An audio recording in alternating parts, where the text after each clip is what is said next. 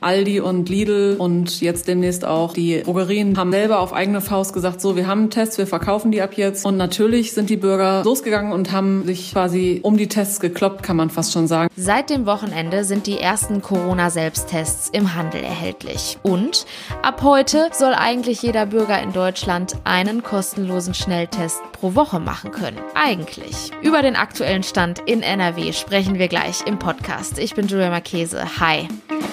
Bonn Aufwacher. News aus Bonn und der Region, NRW und dem Rest der Welt. Eigentlich soll ab heute jeder Bürger jede Woche einen kostenlosen Schnelltest machen können. Testungen sollen dann in Apotheken, Testzentren und bei Hausärzten möglich sein. Bei uns in NRW hapert es aber noch an der Umsetzung. Über den aktuellen Stand spreche ich jetzt mit unserer Autorin Julia Radke. Hallo. Hi. Wie sieht das aus? Können wir uns in NRW ab sofort testen lassen? Ja, schön wär's. Ich muss die Hoffnung leider dämpfen an alle Bürger in NRW, die ja, sich gerne jetzt heute oder morgen direkt testen lassen wollen würden. Kostenlos, so wie es der Bund versprochen hatte oder beziehungsweise festgelegt hatte bei der letzten Ministerpräsidentenkonferenz am vergangenen Mittwoch. Was sind denn die Knackpunkte? Was muss noch geklärt werden? Offensichtlich so einiges. Also feststeht, dass der Bund die Tests zur Verfügung stellt und auch bezahlt. Und die Organisation und die Umsetzung ist Ländersache. Das heißt, NRW muss jetzt gucken, wie regle ich das? Welche Städten lasse ich zum Testen zu, welche beauftrage ich. Und das geht nochmal runter von Landesebene auf die Ebene der Kreise und Städte. Die müssen selber schauen, wie sie das organisieren und wen sie beauftragen. Es gab ja jetzt am Wochenende einen ja, sogenannten Run auf Selbsttests bei Aldi und Lidl. Wird das bei Schnelltests so ähnlich ausfallen? Ja, das eine bedingt das andere. Also dadurch, dass eigentlich am Freitag schon ein bisschen anklang auf der PK von Spahn, dass es ähm, ja sich alles noch ein bisschen rauszögert mit den kostenlosen Tests bei Ärzten und Apotheken, ähm, ja, haben Aldi und Lidl und jetzt demnächst auch äh, die ähm, Drogerien DM und Rossmann quasi selber auf eigene Faust gesagt, so, wir haben Tests, wir verkaufen die ab jetzt, hier können Sie die erwerben. Und natürlich sind die Bürger, ähm, die jetzt sich demnächst mal privat treffen wollen oder ähm, Termine wahrnehmen wollen, Shopping, Gesichtsbehandlung, wo man alles Tests braucht, ähm, sind jetzt losgegangen und haben quasi sich um die Tests gekloppt, kann man fast schon sagen. Also wir hatten ja selber berichtet, bei all die lange Schlangen im Online-Shop von Lidl, ähm, Server zusammengebrochen, ausverkauft. Ja, so ist es. Ähm, die Bürger wollen diese Schnelltests, ähm, auch die für zu Hause sind eine Option und die werden ausgeschöpft. In Testzentren und bei Hausärzten konnte man die Schnelltests ja auch schon machen. Wie würde das Ganze denn in Apotheken aussehen? Ja, das ist noch eine Frage, die nicht ganz geklärt ist. Also äh, feststeht, dass man sich ja schon seit Dezember, das ging ja so um Weihnachten los, ähm, testen lassen kann auf eigene Kosten. Also man macht einen Termin und kann sich gegen eine Bezahlung testen lassen, was ähm, jetzt noch keine hundertprozentige Sicherheit ergibt. Und das Ganze soll ja kostenlos sein jetzt und die Städte und Kreise müssen die Apotheken aber aktiv beauftragen damit. Das ist also Sache jeder einzelnen Stadt, ob sie sagen, wir binden die Apotheken mit ein und dann ähm, müssen natürlich äh, irgendwie Kapazitäten und Logistikwege gefunden werden. Das heißt, Apotheken müssen Platz haben. Die müssen ähm, quasi eine Ecke haben, wo man die Tests durchführt. Also die müssen ja vom geschulten medizinischen Personal äh, durchgeführt werden. Da kann jetzt nicht selber sich das Stäbchen in die Nase hauen. Da gibt es Überlegungen, ob man, wenn es keinen Platz gibt, auch so Zelte vor die Apotheken stellt, ähm, hat mir der Chef des Apothekerverbands Nordrhein ähm, erzählt. Das äh, stelle ich mir lustig vor und bin gespannt, ob das in den Städten überhaupt äh, so möglich ist auf der Straße. Und ähm, gegebenenfalls wollen die sich auch Räumlichkeiten anmieten, was weiß ich, wenn nebenbei eine Praxis ist oder ein, einfach ein Geschäft, ähm, ob man da die Tests durchführt, das ist alles noch offen und das müssen die Apotheken gegebenenfalls jetzt selber in den nächsten Tagen schauen. Wann wird das Ganze denn so richtig anlaufen? Also wann ist es möglich, dass ich meinen wöchentlichen Corona-Schnelltest machen kann? Also wichtig ist, dass sowohl die Apotheken als auch die Hausärzte warnen, jetzt loszurennen. Also bitte nicht liebe Bürger, bitte nicht zur Apotheke Ihres Vertrauens rennen und sich anstellen wollen für einen Schnelltest. Genauso wie bitte nicht in den Hausarztpraxen jetzt anrufen und einen Termin machen zum Schnelltest. Das wird nicht möglich sein. Erstmal müssen Sie die neue Testverordnung abwarten, die ähm, vom Bund kommt. Dann muss sie im Land umgesetzt werden und so weiter und so fort. Das heißt, die Ärzte sagen, In den Praxen wird das frühestens ab nächsten Montag, ab dem 15. realistisch sein, dass das dann anläuft. Und in den Apotheken ist es auch nicht absehbar in dieser Woche. Also diese Woche wird es nirgendwo wahrscheinlich anlaufen, richtig ähm, mindestens noch eine Woche warten. Aber dann soll es irgendwann wirklich in den Praxen 20 bis 30 Tests pro Tag möglich sein und in den Apotheken eine ähnliche Kapazität. Vielen Dank. Julia bleibt jetzt auch noch mal hier bei uns im Aufwacher, denn auch zu unserem zweiten Thema hat sie ausführlich recherchiert. Es ist der 8. März, das heißt, heute ist Weltfrauentag. Seit 100 Jahren wird an diesem Tag für mehr Gleichberechtigung demonstriert. Und es soll darauf aufmerksam gemacht werden, dass Frauen noch immer wegen ihres Geschlechts Diskriminierung erfahren. Wir bei der Rheinischen Post erzählen deshalb heute viele Geschichten mit Blick auf Frauen. In der Zeitung und auf RP Online berichten wir zum Beispiel von Frauen an der Börse und wir sprechen mit einer 100-jährigen Frau, die erzählt, was sie über 100 Jahre Frauentag denkt. Auch im Aufwacher setzen wir heute darauf einen Fokus und wollen euch zwei Geschichten vorstellen. Vor kurzem hat der Spiegel darüber berichtet, dass das politische Klima im Bundestag gegenüber Frauen besonders rau geworden ist. Julia hat sich angeschaut, wie es im NRW Landtag aussieht. Sie hat alle 55 weiblichen Abgeordneten gefragt, ob und wie sie Sexismus als Berufspolitikerin Politikerinnen in Düsseldorf erleben. Julia, zunächst zur Einordnung. Wie viele Politikerinnen haben sich zurückgemeldet? Also von den, von allen 55, die für uns im Landtag sitzen in NRW, haben sich 32 zurückgemeldet. Das war jetzt auch nicht so, dass sie nur eine Stunde Zeit hatten oder so. Also es war schon ähm, eine Woche und mit der Bitte, wenn sie es nicht schaffen, sich auch kurz zurückzumelden. Also es gab ausreichend Zeit, genau. Welches Bild zeichnet sich anhand deiner Umfrage ab? Also inwiefern erfahren die Landtagspolitikerinnen Sexismus in ihrem Beruf?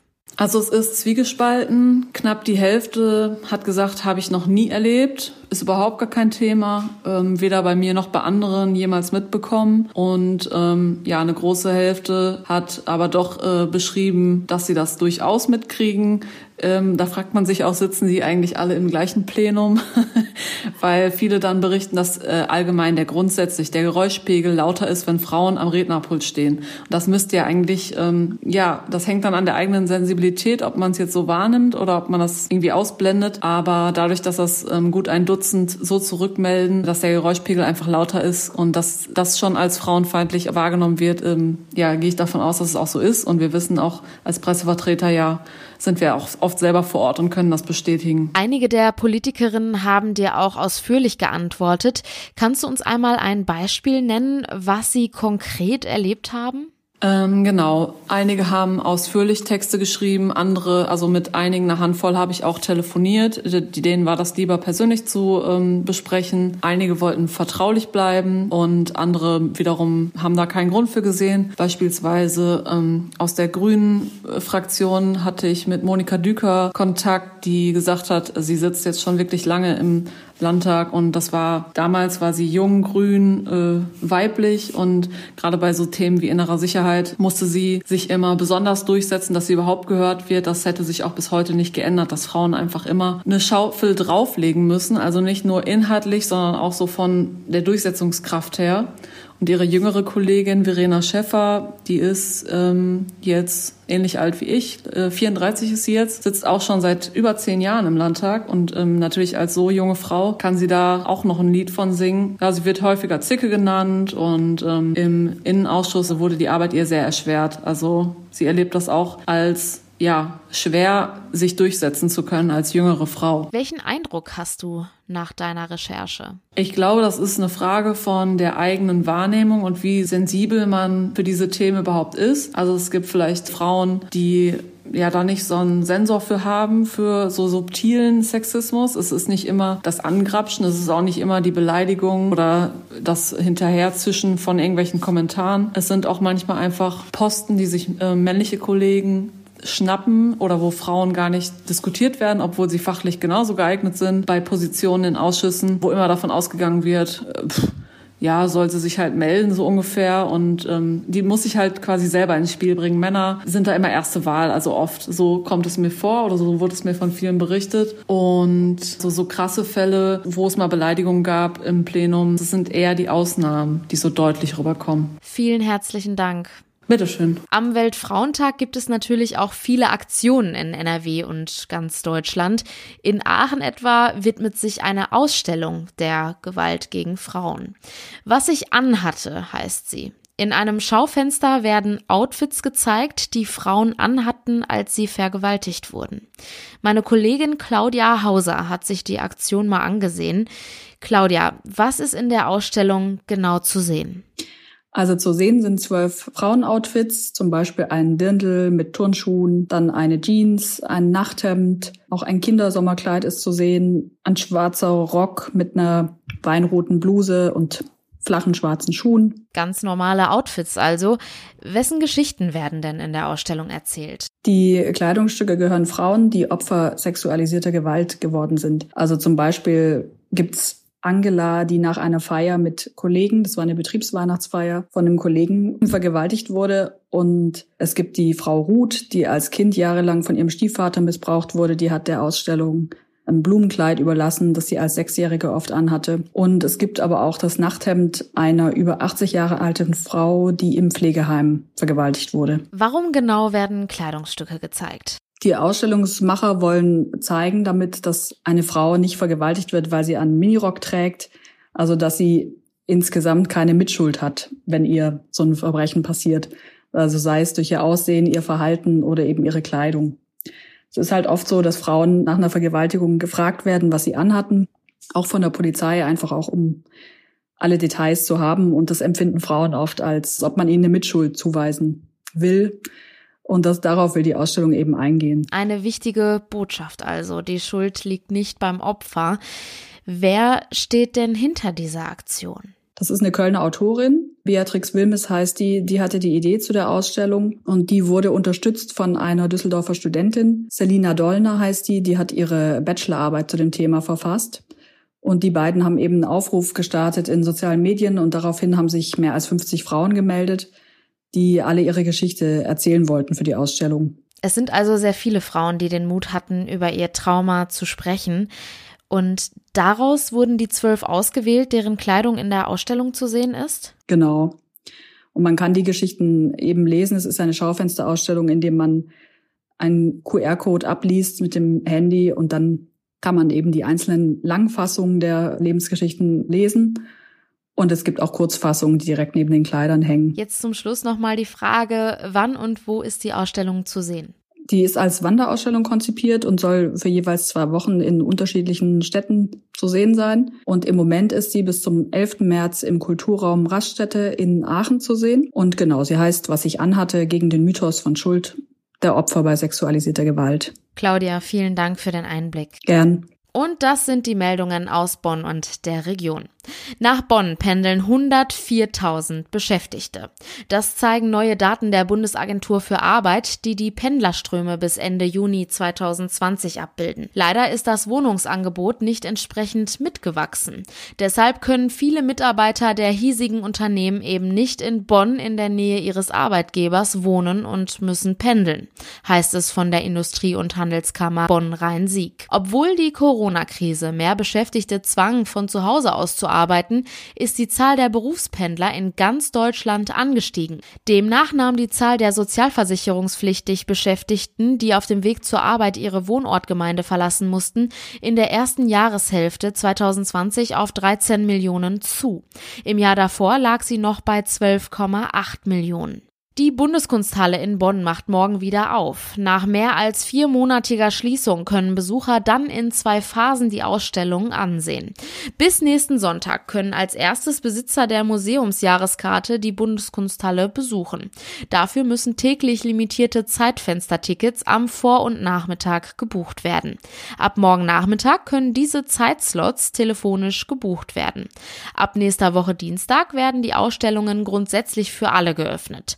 Auch dann müssen aber limitierte Zeitfenstertickets gekauft werden.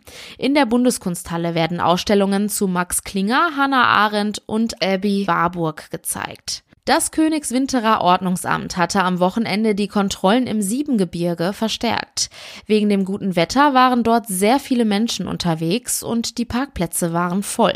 Das Ordnungsamt musste einige Besucher ohne Maske auf dem Drachenfels und am Rheinufer mündlich verwahren.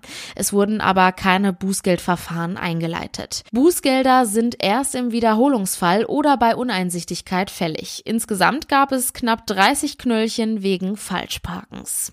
Die Nordschleife des Nürburgrings ist seit dem Wochenende wieder für Touristenfahrten geöffnet. Besucher aus halb Europa sind dafür in die Eifel gefahren, um mit ihrem eigenen Privatwagen die Strecke zu nutzen. Bis zu 265 Fahrzeuge waren gleichzeitig auf der Strecke. Die Touristenfahrten erfolgen kontaktlos, Tickets gibt es ausschließlich online. Analog zu den Corona-Regeln sind pro Wagen maximal zwei Menschen erlaubt. Außerdem kontrollieren Ordner die Einhaltung der Regeln wie Abstand und Maskenpflicht. Und das sind die Meldungen, die ihr heute im Blick halten solltet. Ab heute gelten die neuen Lockerungen der Corona-Maßnahmen. Mit Termin und begrenzten Zeitfenstern darf unter anderem der Einzelhandel öffnen, sowie Gartencenter, Zoos und Museen. Die Voraussetzung, der Inzidenzwert der jeweiligen Stadt muss unter 100 liegen, also die Zahl der Neuinfektionen pro 100.000 Einwohner innerhalb einer Woche. In Münster beginnt heute der Prozess um eine tödliche Amokfahrt. Die Beschuldigte soll im September mit dem Auto immer wieder gezielt auf Radfahrer zugefahren sein. Ein Radfahrer wurde dabei erfasst und getötet. Der Angeklagten droht eine zeitlich unbefristete Unterbringung in der Psychiatrie. Kommen wir nun noch kurz zum Wetter. Der Tag beginnt vereinzelt mit etwas Regen bei 4 bis 8 Grad. Im Bergland östlich des Rheins ist bis zum Mittag örtlich auch leichter Schneefall und Glätte möglich. Das meldet der Deutsche Wetterdienst. In der Nacht sinken die Temperaturen dann auf bis zu minus 4 Grad. Morgen sieht das Wetter recht ähnlich aus. Die Höchstwerte liegen bei 5 bis 9 Grad. Im Tagesverlauf ist gebietsweise Regen möglich. In Ostwestfalen auch Schnee. In der Nacht bleibt es dann aber meist trocken bei Tiefstemperaturen von 3 bis 0 Grad. Und das war der Aufwacher vom 8. März. Ich bin Julia Marchese. Kommt gut in die neue Woche und bleibt gesund. Ciao. Mehr Nachrichten aus Bonn und der Region gibt's jederzeit beim Generalanzeiger. Schaut vorbei auf ga.de.